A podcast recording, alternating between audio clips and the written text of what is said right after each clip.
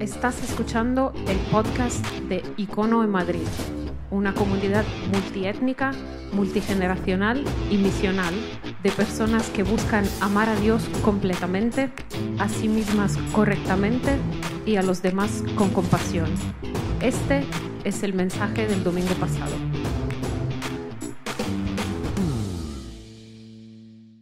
Muy bien, Icono, buenos días. Ah, eh, pasamos ahora a tener ese rato de conversación donde ah, hablamos durante un rato sobre, sobre cosas que queremos que forjan nuestra vida, sobre cosas que nos dice este libro. ¿Para qué? Para poder seguir a Jesús, para aprender a seguir a Jesús, porque sabemos que la vida se encuentra en seguir a Jesús. Y eso es lo que estamos haciendo en estas semanas. Estamos en una conversación que se llama Que las circunstancias no nos pillen desprevenidos otra vez.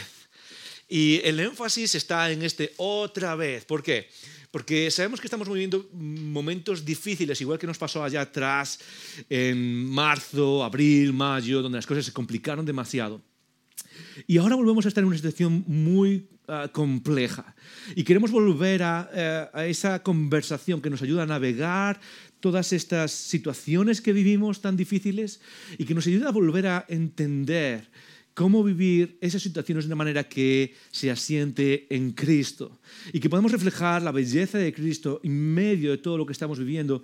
Y mucho de lo que estamos hablando ahora es parte de esas conversaciones que tuvimos allá atrás en mayo, pero como pastor pensé que a veces necesitamos volver una y otra vez a las mismas conversaciones, sobre todo cuando estamos en momentos tan difíciles. Hoy es la cuarta, la quinta parte, hoy es la quinta parte de esta conversación, me dicen los, las personas que están aquí conmigo.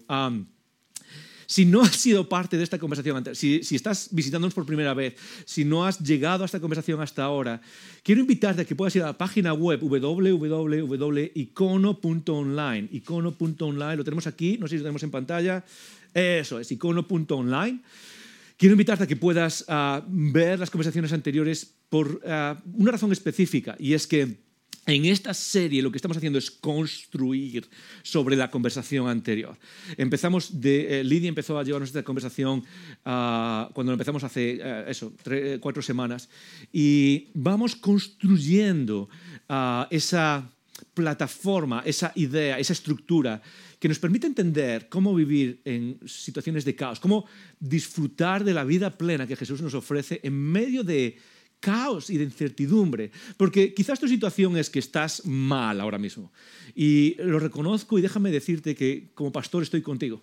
Entiendo la situación, entiendo ¿Dónde estás ahora? Y cada vez que escucho mensajes de que alguien en icono en medio de nosotros está pasando por una mala situación, es algo que me llevo encima, en oración, en qué podemos hacer, en cómo, cuál es lo mejor, qué es lo mejor que podemos hacer para solucionarlo. Pero quizás algunos de vosotros no es que estemos en una situación mala, pero sí es de incertidumbre, de caos, de, no saber uh, qué hacer. Y este es el momento en el que quiero llevarte a volver a anclarte en la roca. Quizás esta es la situación que Dios está llamando eh, por la que Dios está llamando a tu vida. Es la situación con la que Dios te está llamando a volver a sentarte en la piedra viva que es Cristo, en el cimiento firme que es Cristo. Quizás lo que sientes ahora es que estás sobre arenas movedizas. Quizás lo que sientes ahora es que todo se mueve y no hay nada a lo que agarrarse. Y quizás lo mejor que podemos decirte en esta serie es, vuelve a anclarte en Cristo, busca anclarte en Cristo, busca tus respuestas sobre cómo reaccionas a las situaciones en Cristo, busca tu paz en tu situación en Cristo, vuelve a tu identidad en Cristo, porque solo en Cristo está la firmeza que necesitas en medio del caos que estamos viviendo. Y eso es de lo que va toda esta serie. Y hoy quiero hablarte de algo que es... Uh, Creo que otra vez es muy importante y es parte de lo que uh, nos ayuda a movernos en situaciones de caos. Quizás cuando digamos de, de, qué vamos a hablar hoy, y quizás ya lo sabes porque es parte del libro, uh, es el siguiente capítulo en el libro que estamos usando como acompañamiento a esta serie, lo estamos usando en los iconogrupos para leer juntos y para responder a las preguntas que hay ahí. Y lo que toca hoy en el capítulo 5, en, en el episodio 5, es integridad. Y quizás te sorprenda, ¿qué tiene que ver la integridad con lo que estamos, no sé, ah, viviendo ahora. Es, quizás es algo más espiritual, algo más como, no sé, ok, hay que ser íntegros en la vida, pero ahora necesitamos algo más, no sé, directo, más fuerte para vivir estas épocas. Y me encanta tener esta conversación hoy con todos nosotros porque creo que es algo clave para navegar las situaciones de caos que estamos viviendo. El vivir una vida de integridad. ¿Por qué? Muy fácil porque creo que esta etapa es una etapa especialmente difícil que crea en ti y crea en mí una tentación muy específica. Mientras hablo de esto, quiero que vayas a la Biblia y que busques el Salmo 15. Es ahí donde nos vamos a aparcar. Si tienes tu Biblia de papel, busca el Salmo 15. Si no, puedes buscarlo en tu teléfono móvil o no sé, en cualquier otro elemento electrónico que uses. Pero si tienes tu Biblia de papel, y como sabes, me encanta decir papel mejor que pantalla, es mejor que tengas una Biblia de papel, que subrayes tu Biblia de papel, que marques tu Biblia de papel, que tomes notas en tu Biblia de papel. Uh, ves el Salmo 15 porque es el que nos va a hablar hoy y de verdad queremos escuchar qué es lo que Dios tiene para nosotros. ¿okay? Uh, pero mientras hacemos eso, creo que hay una tentación muy específica en nuestras vidas sobre todo aquellos que seguimos a Jesús. Y una tentación que Lidia pone en este libro, eh, en el capítulo, pone con unas palabras mucho mejor de lo que yo podría hacerlo. Esa tentación es la que Lidia dice y la expresa de esta manera. Lidia nos dice, en las épocas de supervivencia, las épocas como las que estamos viviendo ahora, épocas en las que el, el, objetivo no es, no sé, tener éxito o alcanzar grandes metas o hacer grandes cosas, sino el objetivo en épocas como las que vivimos es sobrevivir, salir adelante, lograr mantenernos en esta época. Las épocas de supervivencia nos llevan a renunciar a principios, valores y convicciones que daban solidez a nuestras vidas. Me encanta cómo lo explica Lidia y por cierto, quiero que recordemos todos, Uh, de verdad creemos, Lidia es un regalo para nuestra iglesia. Es un regalo para la iglesia en general, es un regalo para Icono. Uh, y me encanta que sea una voz, sobre todo una voz femenina que tenemos en nuestra comunidad que puede hablar con tal claridad, pero con tal profundidad. ¿Sí o no? ¿Estás conmigo? Ok. Uh, simplemente decirnos que eh, eh, estoy de acuerdo con lo que dice aquí Lidia. ¿Por qué? Porque normalmente aquellos que seguimos a Jesús, cuando las cosas son más o menos normales, tendemos a seguir tendemos a, mantenernos. Es más fácil decir, ok, yo vivo por estas convicciones. Pero cuando llegan momentos difíciles, o lo que le llamamos momentos de supervivencia, tendemos a poner esos principios, esas convicciones y cuestionarlas, ponerlas a un lado. Y eso es a veces lo que crea más caos en nuestra vida. Es como si tuviésemos una mentalidad económica, una mentalidad dirigida por el principio de economía. En una mano o en un lado de la balanza tenemos nuestros principios, convicciones, aquellas convicciones sobre Jesús, aquellas convicciones sobre lo que Él nos enseña, aquellas convicciones sobre lo que Él dice que es la vida, aquellas convicciones que abren nuestra perspectiva, como hablábamos hace un par de conversaciones. En la otra mano tenemos la situación que estamos viviendo. Y en medio de estas dos cosas, lo que hacemos es usar una balanza económica para ver qué es lo que vale más, qué es lo que pesa más, a qué, en, qué ponemos nuestra atención. Y normalmente en las épocas de supervivencia solemos poner a un lado esas convicciones y tratar de hacer lo que sea necesario para sobrevivir. Por otro lugar, en, en segundo lugar, no solo tenemos una tentación, no solo tenemos una tentación eh, que nos lleva a, ser más vulnerables, a sacrificar nuestras convicciones, nuestros principios, nuestra fe, sino que necesitamos algo específico, algo específico para navegar en estas, estas aguas que vivimos. Y ese algo específico que tú y yo necesitamos no es una fórmula secreta, no es un, tienes que hacer estas cuatro cosas y ya verás. Quizás ahora mismo, en esta época, eh, los anuncios de Facebook, los anuncios de las redes sociales, lo que, la información que te llega, te bombardean con cursos para mejorar esto, cursos para para eh, tener más paz, cursos para los cuatro pasos para alcanzar todo tu potencial. Y déjame decirte que dentro de lo que puede ser de valor en todo eso, hay cosas a veces que son de valor, hay cosas que son buenas. Lo que tú y yo necesitamos en este momento ni siquiera es un consejo religioso, ni siquiera es un consejo espiritual. En este momento difícil, quizás donde estás pasando soledad, quizás donde estás pasando eh, estrés y tensión ah, psicológica, ah, quizás donde estás pasando momentos de tensión financiera, quizás relacional en casa, como familia, sabes, lo que más necesitas ni siquiera es un consejo pastoral. lo que más necesitas es la presencia de Dios.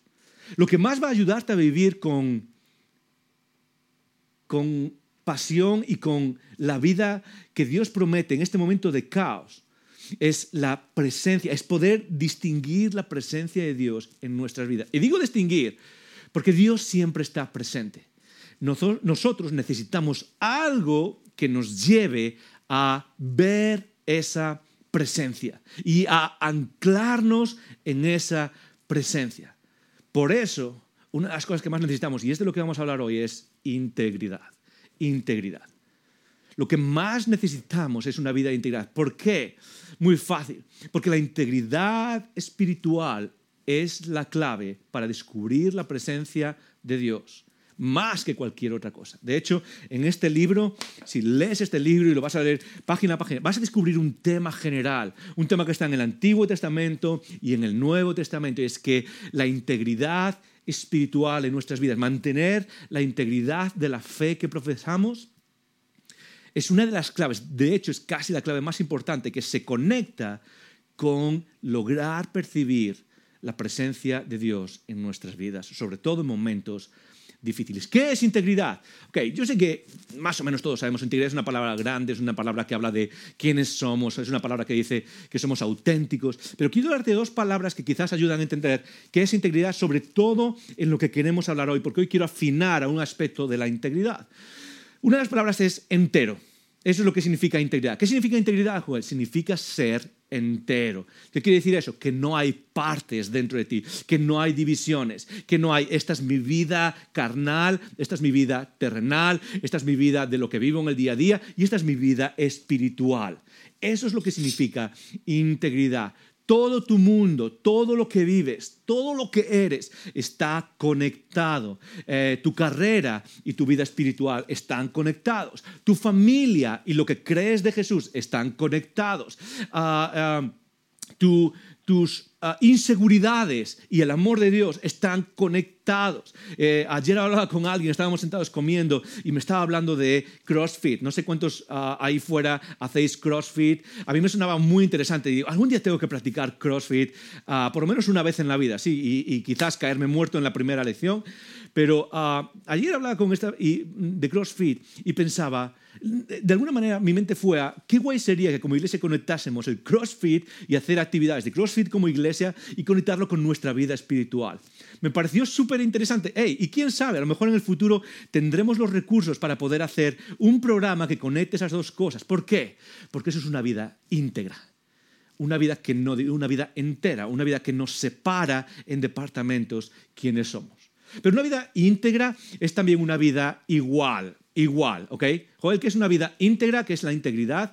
Es la igualdad. ¿Qué quiere decir eso? Muy fácil. Es que nuestra vida no es diferente en lo privado y en lo público. Y es ahí a donde quiero ir sobre todo hoy. Nuestra vida no es diferente en el mundo privado que nadie puede ver y en el mundo público que presentamos a los demás. En otras palabras, integridad es lo que haces cuando nadie te ve. Integridad es lo que eres cuando sabes que nadie te puede juzgar, que nadie te puede llamar la atención, que nadie puede decir, hey, sabes que eso que acabas de hacer, mm, no mucho. Integridad es la vida privada que tienes. Y el reto para nosotros para ganar integridad es muy fácil. Es vivir nuestras vidas privadas como si fuesen completamente públicas. Eso es el camino hacia la integridad es vivir una vida privada que sigue a Jesús, una vida que nadie puede ver, que se entrega a Jesús, de igual manera que si fuese una vida pública. Esto no es una idea mía, esto no es algo que yo me invente como estudioso de la vida, como estudioso de la virtud humana, no es algo que trate de inventar. Jesús mismo lo enseñó en las famosas bienaventuranzas, en el famoso sermón del monte, ah, en Mateo capítulo 5. Jesús está enseñando unas cosas increíbles, un, mensaje, un sermón que se hizo tremendamente famoso. Y en uno de esos momentos Jesús da lo que se llaman las bienaventuranzas. Y una de las bienaventuranzas es esta, dice Jesús en Mateo 5, versículo 8, bienaventurados o felices, o en griego se dice macarios. Es esa palabra que habla de no solo felicidad instantánea, sino gozo permanente. Eh, habla de esas personas que aunque estén en momentos difíciles, que aunque estén pasando momentos complejos, mantienen un sentido de complexión. Vaya palabra más rara, ¿verdad? Complexión. Es decir, que están enteros, que sienten que no falta nada. En momentos quizás muy difíciles esas personas sienten que la vida es lo que tiene que ser. Bienaventurados los de corazón puro, porque ellos verán a Dios. Y aquí vemos las dos partes de lo que estoy hablando. Vemos, por un lado, que Jesús nos llama a tener un corazón puro. ¿Qué es un corazón puro? Es integridad. Ah, un corazón puro es un corazón que no desea cinco o seis cosas distintas de la vida, un corazón que no está persiguiendo cosas que son contrarias. Un corazón puro es un corazón que ah, desea una cosa, que desea lo que Dios desea. Un corazón puro es un corazón que no está dividido. Por un lado deseo lo que Dios desea, pero por otro también quiero esas cosas que sé que Dios no desea. Y Jesús dijo, ¿sabes qué? Bienaventurados son esas personas que logran mantener la integridad de su corazón, de su mente, la integridad de su ser interno. Y tú y yo sabemos que es difícil eso, que es casi imposible. ¿Por qué? Porque tú y yo sabemos esa lucha interna que hay constantemente, esa guerra civil que hay dentro de nosotros. Dentro de nosotros hay una guerra civil constante. Y cuando Jesús vino a salvarnos, nos salvó en muchas dimensiones, pero una de ellas es nos salvó en esa guerra civil. ¿Por qué? Porque purifica nuestros corazones. Y la pureza del corazón no significa que somos santitos y que no hay nada malo en nosotros y que somos perfectos. No existe nadie así. La pureza del corazón es desear lo que Dios desea y nada más. Por eso una de las oraciones más importantes que puedes hacer en estos tiempos es, Señor Padre, ayúdame a desear lo que tú deseas. Ayúdame a unificar mi corazón de manera que, que solo persiga lo que tú deseas. En, palabras un poco más filosóficas, es lo, que nos lleva a la integridad, a la espiritualidad íntegra, es desear que Dios nos ayude a desear lo que Él desea. Desear que Dios nos ayude a desear lo que Él desea. Pero por otro lado, él dice que hay una promesa o hay un resultado de vivir con un corazón puro. Y ese resultado no es, ah, porque vuestras vidas serán mejores, o ah, porque seréis más santitos, o ah, no, la, idea es, es un aspecto de la vida que todos necesitamos. Bienaventurados los de corazón puro, los íntegros, las personas que son uno dentro de ellos, siguiendo sus convicciones en Cristo. ¿Por qué? Porque ellos verán a Dios. Y no hay nada más importante. Tu vida y mi vida se dirige por lo que vemos. De hecho, lo hablábamos allá atrás cuando hablamos de perspectiva, ¿verdad? Y de que nuestras vidas se orientan hacia aquello que vemos. Ah, una de las cosas que vemos más, que, son más importantes es poner delante de nosotros en nuestra presencia la imagen de Dios. Se ve en el Antiguo Testamento y al final, en el Apocalipsis, se ve también esa idea de que lo más importante es ver a Dios. Ah, una de las cosas que se prometen de cuando ah, estemos en al final de los tiempos y estemos en el cielo, una de las cosas que se prometen es que veremos a Dios cara a cara. Y ellos verán a Dios. ¿Por qué es tan importante? ¿Por qué ver a Dios nos hace bienaventurados? ¿Por qué ver a Dios nos da esa templanza, esa, esa estabilidad en medio de nuestra vida? Muy fácil, porque es la presencia de Dios la que nos guía hacia el futuro que Él quiere darnos. En otras palabras, y simplemente para resumirlo, podemos decir esto. Descubres más a Dios, y eso es lo que necesitamos todos en este tiempo, ¿no? En este tiempo donde es tan difícil ver a Dios, lo que más necesitamos es ver más de Dios. En este tiempo donde no sabemos cómo vivir, necesitamos más de Dios. Descubrimos más de Dios cuando mantenemos la integridad, cuando mantienes la integridad de tu fe, sin importar el momento en el que vives. Porque otra vez, en un lado tienes, tienes las promesas de Dios, lo que Dios ha dicho, en otro lado tienes el momento en el que vives. Si logramos enfocar todo nuestro corazón, bienaventurados los de puro corazón, los aquellos que se enfocan en una cosa, lograremos vivir con integridad que manifiesta, que revela la presencia de Dios en medio de nosotros, sin importar el momento en que vivimos.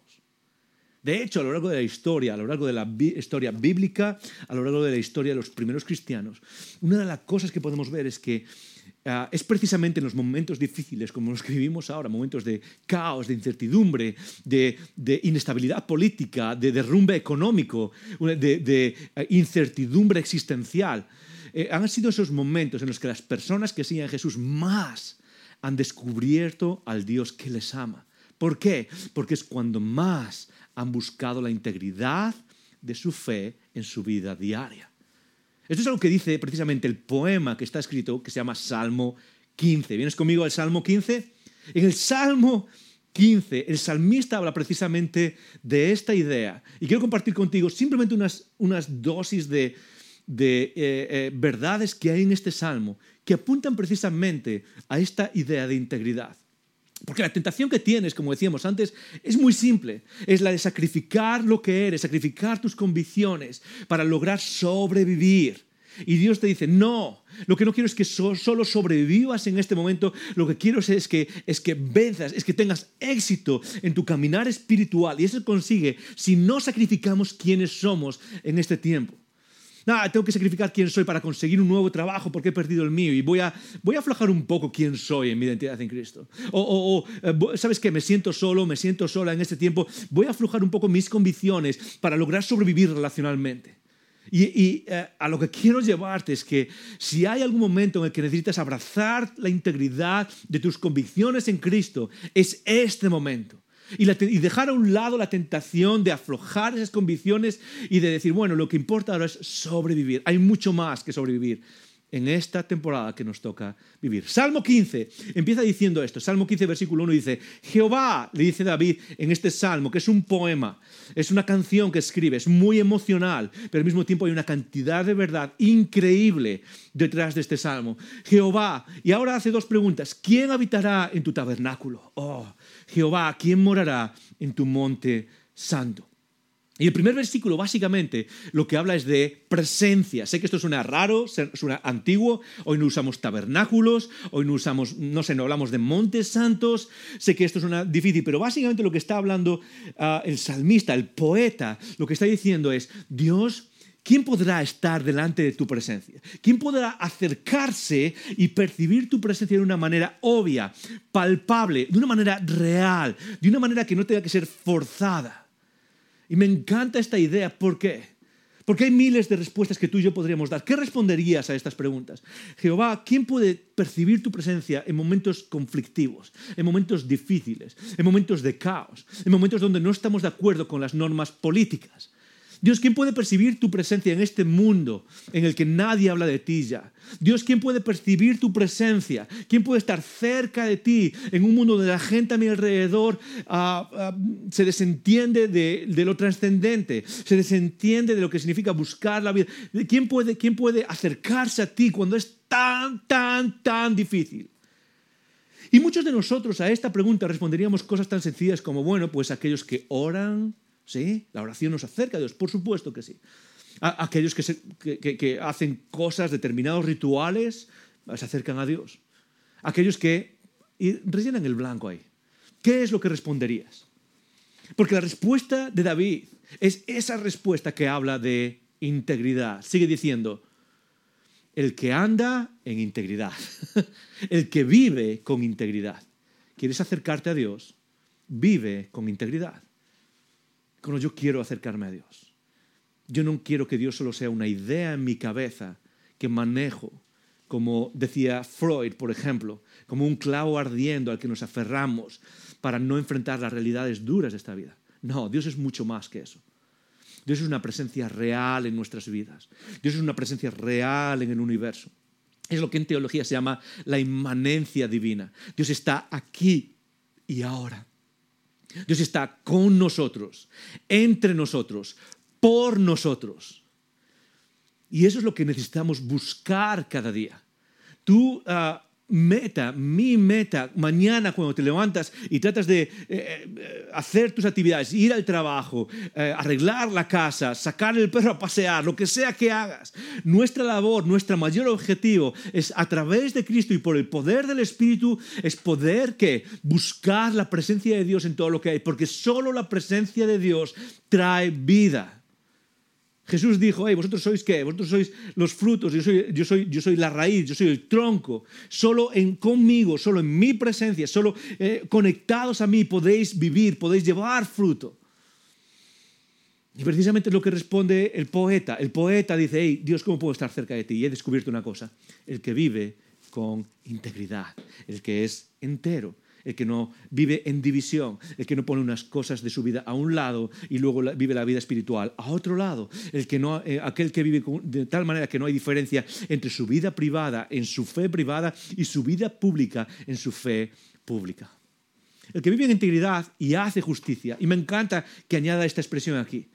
Porque la fe, aunque es personal, no es privada. Repítelo conmigo, creo que hay alguien más que necesita escuchar esto. La fe, aunque es personal, no es privada. Y si la fe que vivimos en Jesús no es una fe que busca la justicia de nuestros vecinos, que busca la justicia de aquellos más desfavorecidos, que busca la justicia de aquellos que están sometidos a tráfico sexual y tráfico laboral, que busca la justicia de aquellos que viven esclavizados casi eh, en nuestro mundo, en nuestro mercado laboral hoy en día, que busca la justicia de aquellos que viven en opresión hoy en día, si nuestra fe no busca el shalom de eh, todas las personas a nuestro alrededor no es una fe íntegra.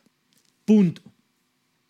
Si nuestra fe, la fe que busca la integridad, no es una fe que busca la justicia del mundo, eh, y lo que dice la Biblia, eh, esa palabra que usa en el Antiguo Testamento, el shalom del mundo en el que vivimos, donde vencemos las estructuras que oprimen a ciertos grupos de personas, donde eh, luchamos contra, ah, contra las fuerzas que destruyen a ciertos grupos, a ciertos individuos, da igual quiénes sean, da igual cuáles sean sus convicciones o sus orientaciones. Si no vivimos por justicia, entonces no estamos viviendo una fe íntegra. Y en el Antiguo Testamento se ve perfectamente que el mensaje de los profetas en su mayoría no es, ¿por qué no vivís vidas religiosas? En su mayoría el mensaje de los profetas del Antiguo Testamento es precisamente llamar la atención a que la gente está viviendo una vida, una fe desintegrada, una fe que por un lado hacía rituales, una fe que sacrificaba corderos en el templo, pero que por otro lado eh, eran personas que oprimían a sus empleados, que no pagaban lo que era debido a sus empleados, que no cuidaban de las personas más desfavorecidas, como eran las viudas y los huérfanos. Y si hoy nosotros como cristianos, y no solo como eh, la iglesia, sino cada uno de nosotros y por supuesto la iglesia, y es algo que estamos buscando, de hecho, no se lo digas a nadie, pero estamos planeando nuevos proyectos de icono compasión o de icono esfuerzos misionales para enero. Estamos planeando y organizando algunos nuevos proyectos que tienen que ver con la justicia social. No se lo digas a nadie, ¿ok? Esto es un secreto. Icono una vida íntegra es una vida de justicia hacia los demás también. Y habla verdad en su corazón. El que no calumnia con su lengua. Y cono nosotros, los que seguimos a Jesús, no mentimos. No mentimos. Ese es uno de, de los elementos principales que forman una vida íntegra. No vivimos mentira. No nos volvemos mentira. No hablamos mentira. De hecho, me encanta lo que dice después, ni hace mal a su prójimo, ni admite reproche alguno contra su vecino, y sigue diciendo, aquel cuyos ojos es eh, el vil es menospreciado, y no se trata de menospreciar a otras personas, sino se, trata de entender que hay maldad en el mundo y eh, sabemos apartar aquello que es maldad. Porque muchos de nosotros, y a mí me llama la atención, sobre todo los que seguimos a Jesús, lo, lo light que somos con aquellas cosas que sabemos que deshonran el corazón de Dios. Lo, flojos que somos con el mal a nuestro alrededor. Y somos capaces de, Y es curioso porque dice, aquel cuyos ojos el vil es menospreciado, pero honra a los que temen a Jehová. Y sabes que seguro, que seguro que entiendes lo que voy a decir ahora, sobre todo aquellos que hemos seguido a Jesús por algún tiempo. Nosotros normalmente lo hacemos al revés. Es, eh, adoramos el mundo a nuestro alrededor como, ay, mira, y no pasa nada, y lo que está ahí alrededor, y ahí se puede hablar mucho de todo eso. Y a nuestros hermanos y hermanas somos los primeros en meterles el dedo en el ojo y en señalarlo. Y, y, Pablo, y perdón, el, el poeta nos está llamando a algo que quizás es un poco distinto. Una vida de integridad, una vida que busca la presencia de Dios, es una vida que reconoce el mal y trata de apartarse del mal. No juega con el mal porque el que juega con fuego termina quemándose. Pero es una persona que se acerca, se asocia, entra en comunidad con aquellos que temen a, eh, Jehová. Y lo que nos habla esto es que una parte de una vida de integridad requiere que vivamos conectados al ambiente ideal, al ambiente de la comunidad de Jesús. sigue diciendo, el que aún jurando en daño propio, me encanta, no, dale atrás, eso es, el que aún jurando o el que aún prometiendo en daño propio, no cambia. ¡Uh! Yo no sé si esa frase te toca, a mí me toca por dentro, me ha tocado por años, es como, wow. Porque lo que está diciendo básicamente es que aun cuando sea algo que viene contra mí, no miento. Aun cuando me cueste mi trabajo, no miento. Aun cuando me cueste, no sé, el quedar mal con gente, no me invento excusas. Aun cuando me cueste el tener una mala conversación y una mala situación con mi esposo, con mi esposa en casa o con mis hijos, no miento. Unas cosas que Ami y yo hemos hecho en casa, Ami es mi mujer y tenemos tres hijas, y una de las cosas que nos hemos ah, obligado a hacer desde el principio, desde que tuvimos a nuestra primera hija, Mía, es en casa no se miente en casa no se miente. ¿Qué quiere decir eso? Ni siquiera mentiras blancas que a veces los padres le decimos a sus hijos, ¿sí o no? A veces los padres con nuestros hijos para evitar algo es como, mm, ¿sabes qué? Ah, no vamos a hablar de sexualidad, vamos a contarle otra, una historia, una mentira, eh, una mentira azucarada. Eh, no, es, no es muy importante. Y desde el principio, Ami y yo dijimos, en casa no hay mentiras. No mentimos. ¿Por qué? Porque no queremos que forme parte de nuestra familia. La verdad por delante aunque me duela. La verdad por delante, aunque me hiera. La verdad por delante, aunque me perjudique. Y déjame decirte, hay pocas cosas más impresionantes en el mundo de hoy. Icono, icono me, me encantaría, eh, icono, quiero que seamos una comunidad que va ahí fuera y el mundo nos conoce por una sencilla descripción. Esta gente no miente. Da igual lo que sea, esta gente no miente. Esta gente vive una vida íntegra con quienes son y confían tanto en el poder restaurador de Dios en nuestras vidas que esta gente no miente. Quien, ah, el que aún jurando en daño propio no cambia. Y luego va a cosas más difíciles, quien su dinero no ha dado a usura. Déjame decirte una cosa, si eres tacaño, es muy difícil vivir una vida íntegra que descubra la presencia de Dios.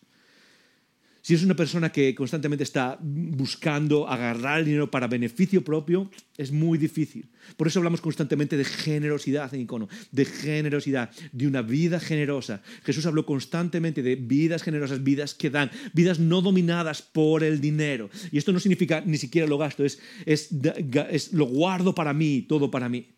¿Por qué? Porque el dinero es una herramienta que nos permite bendecir a aquellos que están a nuestro alrededor e incluso a aquellos que están lejos de nosotros que necesitan nuestra ayuda. Por eso tenemos que vivir vidas generosas. Y es imposible vivir una vida íntegra si por un lado decimos, hey, amamos a nuestros hermanos y queremos que bendecirlos, pero por otro mantenemos nuestros recursos para nosotros mismos. Y con eso duele, ¿ok? Eso duele un montón. De hecho, confieso delante de ti que soy una de las personas a las que más le cuesta vivir generosidad con su dinero. He vivido eh, eh, eh, en, momentos difíciles en España, en Centroamérica, en otros lados, y muchas veces tengo miedo de soltarlo porque ¿qué va a pasar el próximo mes? ¿Qué va a pasar si no tengo? A mí, mi mujer es una experta en generosidad, y a veces me toca los nervios eso. Es una experta en generosidad y a veces tengo ganas de apagar esa virtud, porque a mí me cuesta muchísimo pero pocas veces me he sentido más cerca de Dios que cuando he practicado una generosidad que duele. Hace años, por ejemplo, teníamos, podíamos vender nuestro coche, podíamos sacar 2.000 euros por nuestro coche. Y alguien, un hermano en otro sitio, necesitaba un coche. Y sabes que nos vino a la mente al corazón, vamos a regalarle el coche, estas personas necesitan un coche. Y le regalamos el coche, los 2.000 euros que costaba el coche, no era un coche muy caro, pero lo regalamos, esa persona lo necesitaba. Pocas veces me he sentido más cerca de Dios que en los momentos en los que practico generosidad para ayudar a otro ser humano. Ni admite a quien su dinero no dio basura ni contra el inocente, admitió cohecho. Y ahora termina con una frase que complementa la primera. ¿Quién habitará? ¿Quién estará presente delante de ti, Dios? Termina con una frase que complementa. Es como si fuese eh, los, finales de un libro que aguantan una librería, ¿verdad? Que aguantan los libros que no se caigan. Esto es lo que va a hacer ahora. La última frase es el reto que responde al principio. El que hace estas cosas. Icono, ¿el que hace qué? El que no miente, el que es íntegro, el que es generoso, el que no va por ahí buscando insultar a otras personas o, romper el buen nombre de otras personas, el que no va chismorreando por ahí y diciendo, ah, pues esta persona es así, esta persona es así, el que no admite, el que no admite engaño contra otras personas. Y habla de todas estas cosas y dice, el que hace estas cosas, y ahora hace una promesa que tú y yo necesitamos más que nunca ahora. Hace una promesa que es la clave para vivir en tiempos difíciles, en tiempos de caos, para vivir esa vida plena que Dios nos promete. Dice, el que hace estas cosas no resbalará jamás. Y como sé que no quieres, sé que no quieres caer en esta etapa. Yo no quiero caer en esta etapa. Y en medio de eso muchas veces lo que hacemos es la tentación, que es lo que decía Lidia antes, ¿de qué? De sacrificar nuestros principios. Y Dios por medio de este poema nos apunta a algo. Podríamos hablar muchas cosas más, pero nos apunta a una idea clave. Y es simplemente esta idea, que Dios promete hacer su presencia, lo que tú y yo necesitamos. Dios promete hacer su presencia evidente. Es lo que nos sostiene, es lo que nos va a guiar. Nos, evidente a los que mantienen integridad en su camino. Aquellos que dicen, no miento, aunque me cueste. Aquellos que dicen, no, no hablo mal de otra persona, aunque me cueste. Aquellos que dicen, no, voy a vivir una vida generosa, aunque me cueste. Aquellos que dicen, no, no voy a, no voy a, hablar mal de otra persona, aunque me cueste. Dios hace su presencia evidente. Y eso es lo que más necesitamos. Pero por otro lugar, la idea de integridad no solo revela la presencia de Dios, sino que da dirección, icono. Da dirección en estos momentos tan difíciles. Por un lado, icono, ¿quieres vivir una vida estable en momentos de caos? ¿Quieres vivir una vida que tenga firmeza en momentos donde parece que estás sobre aguas movedizas? Icono, ¿quieres vivir una vida de ah, estabilidad en momentos donde nadie sabe qué está pasando? Muy fácil. Icono, busca la integridad, busca la presencia de Dios por medio de la integridad sé, vive tu fe dentro y fuera de la misma manera. Vive la promesa de Dios, tanto en privado como en público. Pero no solo eso, como decía antes, la, integridad nos da guía. Y voy a terminar ya con esto. En ah, Proverbios 11, en Proverbios 11 dice esto, Proverbios 11, 3 dice, la integridad, y es lo que estamos hablando, la integridad de los rectos los guía. Ahí está. La integridad de los retos les da dirección, pero la perversidad de los pecadores, ¿qué es lo que hace? Los destruye. Y no es que Dios destruya a alguien, sino que simplemente, ¿por qué? Porque aquellos que viven sin integridad, aquellos que viven una doble vida, aquellos que, que persiguen diferentes cosas, al final, ¿qué? Terminan en una situación de calamidad.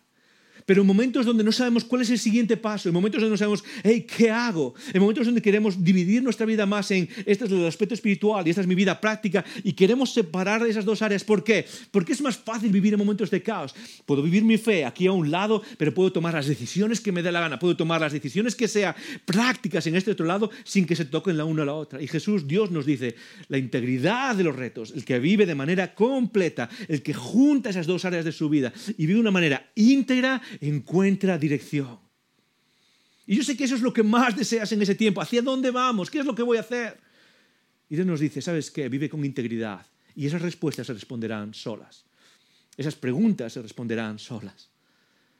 Santiago, Santiago lo dice perfectamente. Santiago capítulo 1, versículo 6, no lo vamos a leer, pero Santiago 1, 6, 8 habla del hombre de, doble ánimo, ¿te acuerdas? Habla de la persona que vive, ah, dice, y, Santiago dice, ¿necesitáis sabiduría para estos tiempos? ¿Necesitáis sabiduría para tomar decisiones?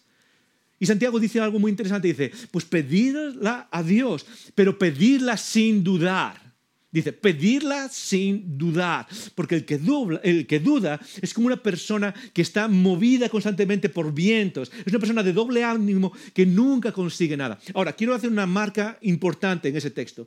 No dudar no significa que jamás puedas hacerte preguntas. En ese contexto, no dudar significa precisamente la idea de no estar dividido dentro de ti, de no tener dos vidas, una espiritual y una no espiritual, sino que significa precisamente la de Dios quiero más de ti. No significa que no nos podamos hacer preguntas, no significa que no podamos cuestionarnos cosas, pero que en medio de cuestionarnos cosas y de tener dudas, lo que está diciendo es no seas una persona de doble ánimo, persigue la presencia y la sabiduría de Dios y tarde o temprano llegará y eso te va a guiar en el día a día. La integridad de los rectos les da guía. Ok, entonces, joder, ¿qué hago con todo esto? Hay muchas cosas que puedes hacer. Sobre todo, en primer lugar, lo que puedes hacer es, es persigue la integridad.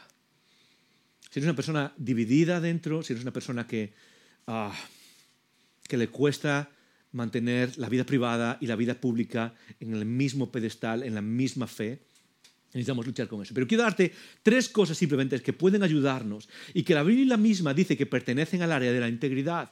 Y sin integridad no podemos ver la presencia de Dios en nuestras vidas. Tres cosas súper rápidas. La primera es esta. En primer lugar, de todo lo que hemos dicho, que es lo que vamos a sacar, mantén tus promesas.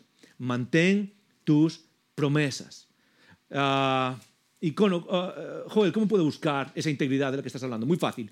Empieza por algo tan sencillo como mantener promesas. Promesas grandes, promesas pequeñas. Promesas que implican mucho, promesas que en realidad no implican nada. Mantén tus promesas. Cuando prometes algo, hazlo. Eh, y esto es algo que puede parecer muy directo, muy sencillo, pero es algo que solemos... Nos cuesta mucho hacer, sobre todo en tiempos como los que vivimos. ¿Por qué? Porque hacemos lo mismo que dijo Lidia al principio. Yo he prometido algo, pero solemos luego decir cosas. Es que las cosas han cambiado. Ahora ya no. Ahora las cosas han cambiado. O, ¿sabes qué? Es que, es que ya no lo siento así. O es que, oh, es que ahora la situación es distinta. O, ¿sabes qué? Es que las cosas se están poniendo muy difíciles y no puedo cumplir la promesa. Solemos poner esas excusas y racionalizar el no cumplir nuestras promesas. Y es imposible vivir una vida de integridad si no cumplimos nuestras promesas. Icono, mantén tus promesas. Jóvenes, hey, los adolescentes que acabáis de empezar el icono grupo Teens, ¿ok? 13, 18 años, eh, jóvenes universitarios, acostúmbrate a ser una persona que mantiene sus promesas. ¿Cómo se mantienen las promesas? Muy fácil. Si dices que vas a estar en un lugar a una hora, llega a esa hora. Si eres una persona que ha dicho, yo lo voy a hacer, que las personas puedan depender de ti y sin tener que estar detrás de ti, tú haces lo que te corresponde. Pero no solo es en eso. Quizás algunos de vosotros que estáis ahí y habéis hecho la promesa del matrimonio, hey, te voy a amar hasta el final. Yo sé perfectamente que la vida que vivimos es una vida que ha puesto las cosas difíciles, ha puesto las relaciones difíciles, ha puesto el, estar juntos, mm, es muy estresante ahora mismo. Quizás ha, puesto, quizás ha puesto un peso económico en tu vida ahora y como familia estáis, estáis al borde y, hay ese peso económico también. Quizás hay cargas de salud, cargas familiares, los abuelos o las abuelas que cada vez tienen más enfermedad más, eh, eh, y, y al mismo tiempo son esa bendición increíble en nuestra vida. Y es muy fácil llegar a este punto y coger la promesa que hicimos hace unos años y decir, es que las cosas han cambiado. Es que ahora se puso demasiado difícil. Ya no quiero cumplir esa promesa. Icono, hombres, mujeres, es el momento de mantener nuestras promesas, porque eso es lo que trae integridad a nuestras vidas. En nuestras carreras, buscar mantener nuestras promesas. En el mundo, mantenemos nuestras promesas. En segundo lugar, lo que podemos hacer es esto es darle la misma atención a tus convicciones eternas que a tus responsabilidades diarias. Lo voy a volver a leer. Darle la misma atención a tus convicciones eternas que a tus responsabilidades diarias. Y esto va en los dos sentidos. Hay personas que vivimos nuestras responsabilidades diarias con una atención, con una intencionalidad. Tú vas al trabajo y eres el mejor. Vas, al, vas no sé, ahí fuera, al mundo y tienes tus responsabilidades eh, diarias y dedicas una atención increíble. Pero tu vida no es íntegra, ¿por qué? Porque no le das atención a tus convicciones eternas. La vida de, eh, las disciplinas espirituales está ausente de tu vida. No oras, no lees la Biblia, no, participas en la soledad, en la presencia de Dios. la iglesia es algo que vas cuando te sobra tiempo. El, contribuir financieramente a, a, la iglesia es algo que haces cuando te sobra fin de mes. Es algo que haces de manera secundaria. Y sabes que Dios no bendice eso. Dios no bendice una vida que está desintegrada, donde las responsabilidades diarias son lo principal, pero las convicciones eternas son algo completamente secundario. Pero quiero dejarlo claro también, que para algunos de nosotros es lo opuesto. Algunos de nosotros queremos ser uber espirituales y queremos, damos a nuestras convicciones eternas todo, lo damos absolutamente todo y es, sí, ahí va y voy a servir y, sirvo, no sé, 10 mil millones de horas en la iglesia. Eh, por eso en Icono una de las cosas que hacemos es que cuando las personas sirven, nuestro deseo es que sirvan una vez al mes. Es que quiero servir cinco veces, no, una vez al mes. Es que quiero servir en cinco, no, en un equipo. Una vez al mes en un equipo. ¿Por qué? Porque hay personas que dedican su intencionalidad, sus esfuerzos a las convicciones eternas y descuidan sus responsabilidades diarias. Descuidan a sus familias, tengo que conocer que esto es algo que a mí me pasa. Eh, es una de mis debilidades, enfocarme en esto y descuidar mis responsabilidades diarias con mi familia. Algunos eh, buscamos la, convicción eterna, ay, quiero ser misionero y quiero ser pastor, pero descuidamos nuestras carreras o nuestros trabajos o nuestra preparación en el mundo en el que vivimos. Y eso tampoco es algo que bendice Dios darle la misma atención a nuestras convicciones eternas como qué, como las responsabilidades diarias. Esto significa que algunos de vosotros tenéis que bajar o eh, tenéis que dejar de apretar el acelerador en el mundo laboral, en el mundo de, las responsabilidades diarias. Otros necesitáis incluso bajar el acelerador o frenar un poco en, la práctica de las convicciones eternas y buscar las responsabilidades diarias. Ah, y ahí me quedo. En el tercer lugar, vamos a decir esto. En primer lugar, mantén tus promesas. En el segundo, la misma atención a las convicciones eternas y a las responsabilidades diarias. Y en tercer lugar, elimina el chismorreo. Esto es algo que está en la Biblia. Proverbios 11.3. Búscalo después en casa. Proverbios 11.3. Una persona de integridad, una persona con integridad no viola la confidencialidad.